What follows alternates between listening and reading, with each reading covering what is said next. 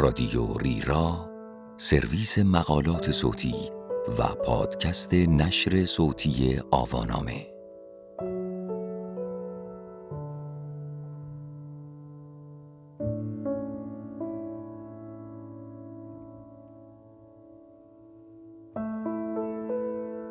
آیا به دیگران ربطی ندارد که ما چه باوری داریم؟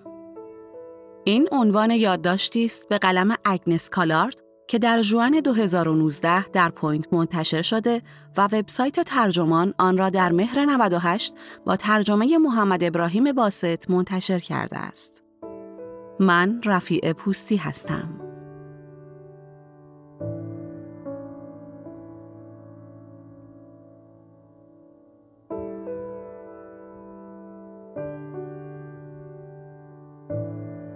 به دیگران ربطی ندارد که ما چه غذایی دوست داریم.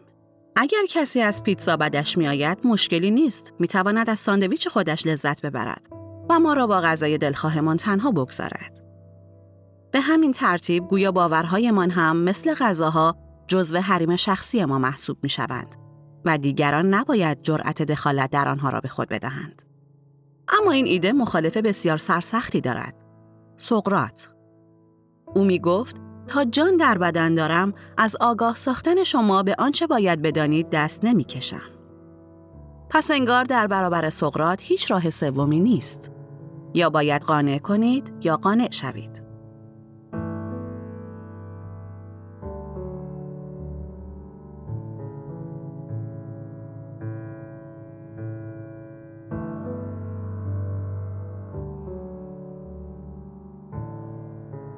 برای صدای ضرب تبلها و افرادی که درست پشت پنجره دفترم در دانشگاه آواز می‌خوانند می نویسم. دانشجویان تحصیلات تکمیلی در اعتصاب هستند و من از صف تظاهرات گذر کرده ام تا به دفترم برسم. امروز دوباره هم از میان آنها عبور خواهم کرد تا به کلاسی که باید در آن درس بدهم برسم. بسیاری از دانشجویان در کلاس حاضر نمی شوند. بعضی از آنها شاید در صفوف تظاهرات باشند. ولی ما رفتاری مدنی داریم. آنان به صورت فیزیکی مانع از ورود من به ساختمان ها نمی شوند و من هم به حق اعتراض آنان احترام می گذارم. بعد از اعتصاب هم آموزش از سر گرفته خواهد شد. این ماجرا در مورد مفهوم مدنیت که رفتار ما گویی حاکی از آن است چیزهایی برای گفتن دارد. برای نمونه مدنیت نمی‌تواند صرفاً مساوی با معدب بودن باشد. فریاد زدن و پاکوبیدن معدبانه نیست.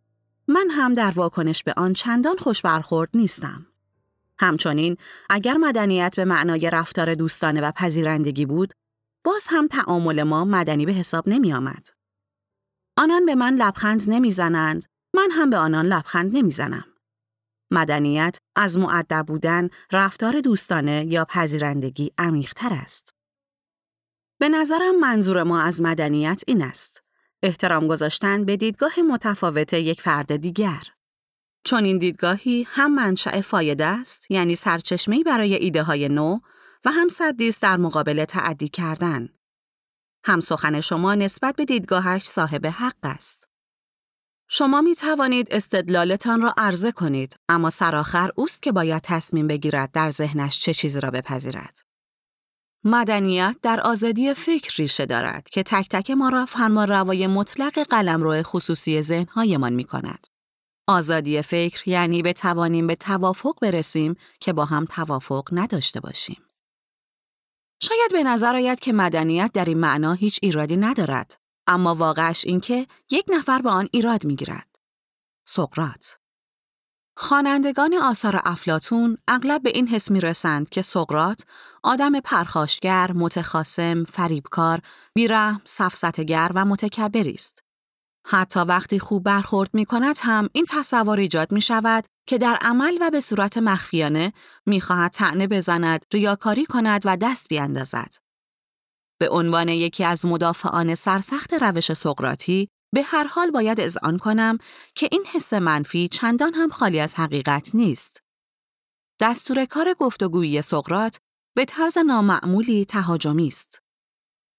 مدنیت ما را تشویق می کند گفتگو را مثل آن مهمانی هایی ببینیم که هر کسی در آن غذای خودش را می آورد. اگر شما استدلال خودتان را روی میز بگذارید و من هم استدلال خودم را بیاورم، هر کدام از ما چیز ارزشمندی برای ارائه خواهیم داشت. حتی اگر کسی نظرش عوض هم نشود، خود این مواجهه به قدر کافی لذت بخش خواهد بود. هیچکس تلاش نمی کند چیز را به حلقوم کسی فرو کند.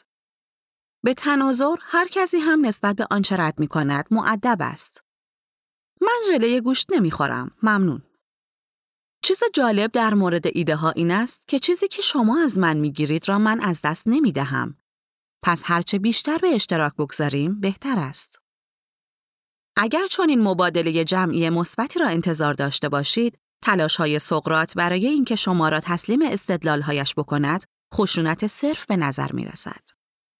برای نمونه در نظر بگیرید وقتی پروتاگوراس میکوشد از گفتن اینکه آیا عدالت دیندارانه هست یا نه امتناع کند چه اتفاقی میافتد چه فرقی می کند؟ اگر تو بخواهی می‌گذاریم عدالت دیندارانه باشد و دینداری عادلانه.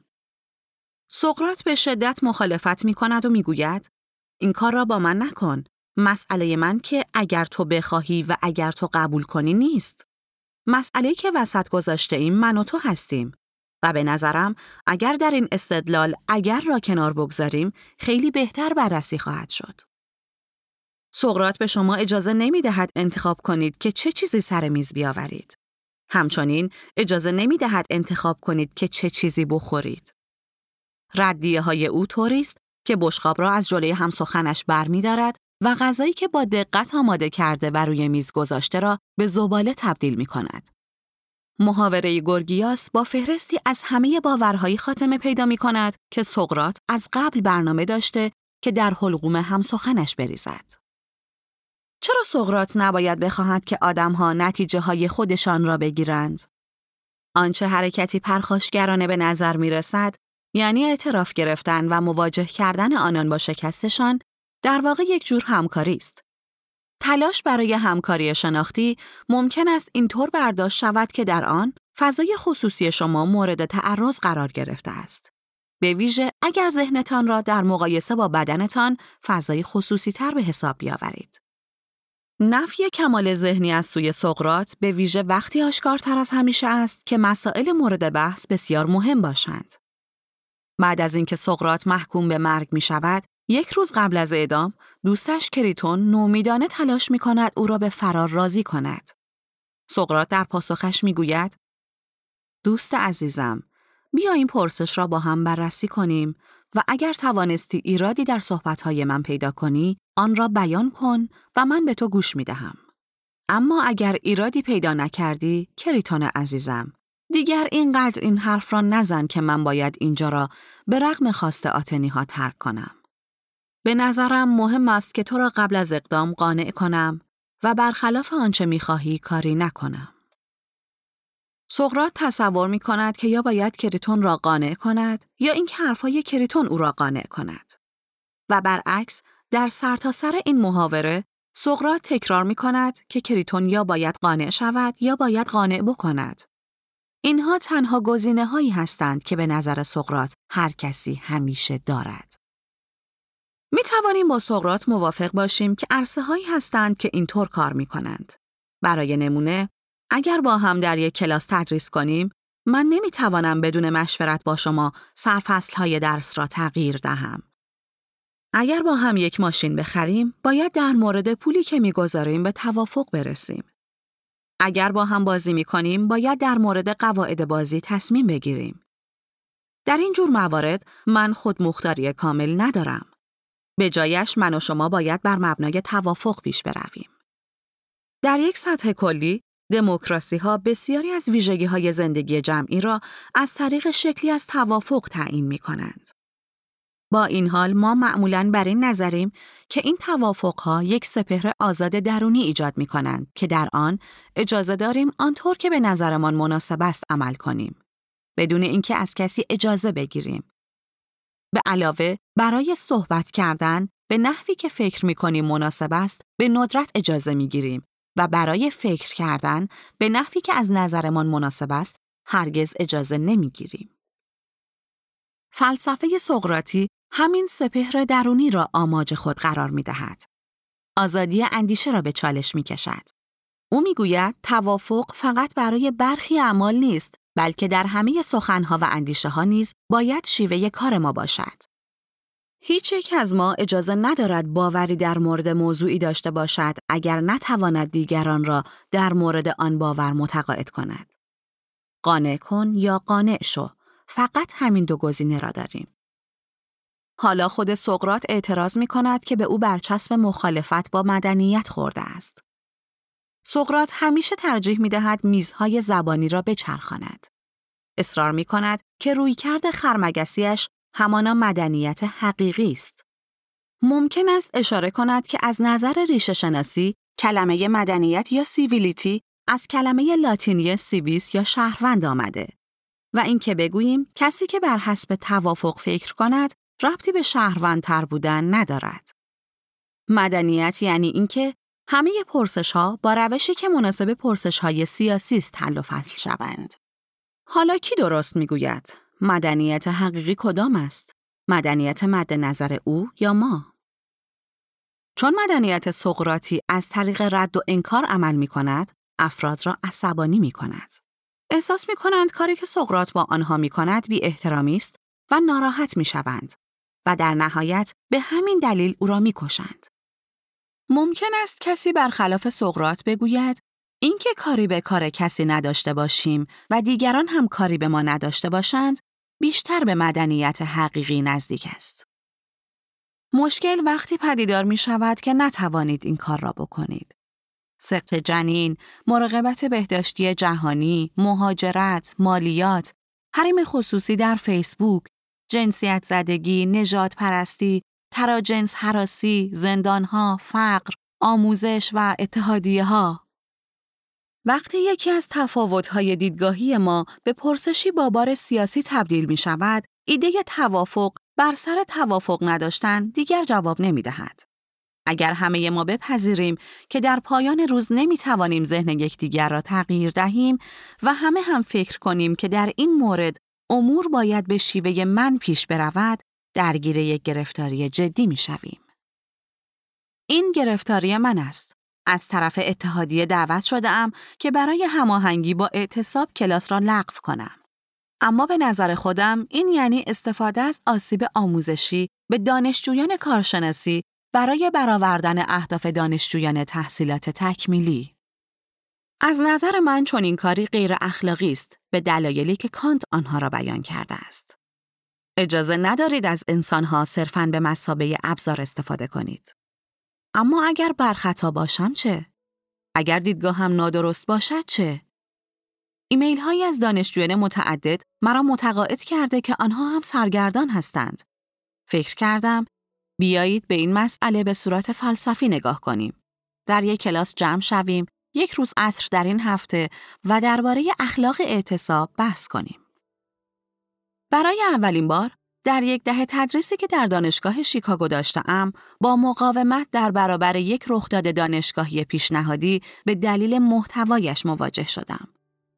به من گفتند که باید با بالادستی ها این موضوع را چک کنم. به من گفتند که وقت مناسبی برای چنین گفتگویی نیست چون سطح تنش بالاست. اعتصاب خودش گفتگوست. اگر اینطور برداشت شود که من دارم فعالیت اتحادیه را تضعیف می کنم چه؟ اگر این کار رابطه من با دانشجویان تحصیلات تکمیلی را بد کند چه؟ اگر با این کار اسم مجموعه رخدادهایی که برگزار می کنم بد در رفت چه؟ من خوشبختم که در یکی از روشن فکرترین جاهایی که جهان به خود دیده کار می کنم. این فشارها آنقدر قوی نیستند که بتوانند مانع برگزاری رخ دادن بشوند. اما به هر حال وجود دارند. راز تاریک مدنیت غیر سقراطی این است که نمی‌تواند مانع ذخیره شدن نیرو بشود. این نیرو ممکن است فیزیکی باشد، ممکن است شامل سخنان مخرب باشد، ممکن است شامل اعمال فشارهای اجتماعی برای ترد یک دیدگاه نامطلوب باشد. به هر طریق از شنیدن دست می‌کشیم. مدنیت غیر سقراطی مثل آفتاب است و لبخند می‌زند. اما فقط تا وقتی که هست. به محض اینکه تصمیم بگیریم که این بار واقعا مهم است، ممکن است ما را به قعر تاریکی پرتاب کند. مدنیت سقراطی به سبب همه بیرحمی ها و تعدی های پرخاشگرانش این مزیت را دارد که نمی‌گذارد حرکات خشن ما بیان غیر گفتگویی پیدا کنند. سقرات به دیدگاه معترضان پشت پنجرش احترام نمیگذاشت. او می‌خواست بداند که چه کسی درست می‌گوید و چه کسی نادرست و تا از بین بردن تفاوت بین دیدگاه ها دست از حرف زدن با آنها نمی‌کشید. قانع کن یا قانع شو.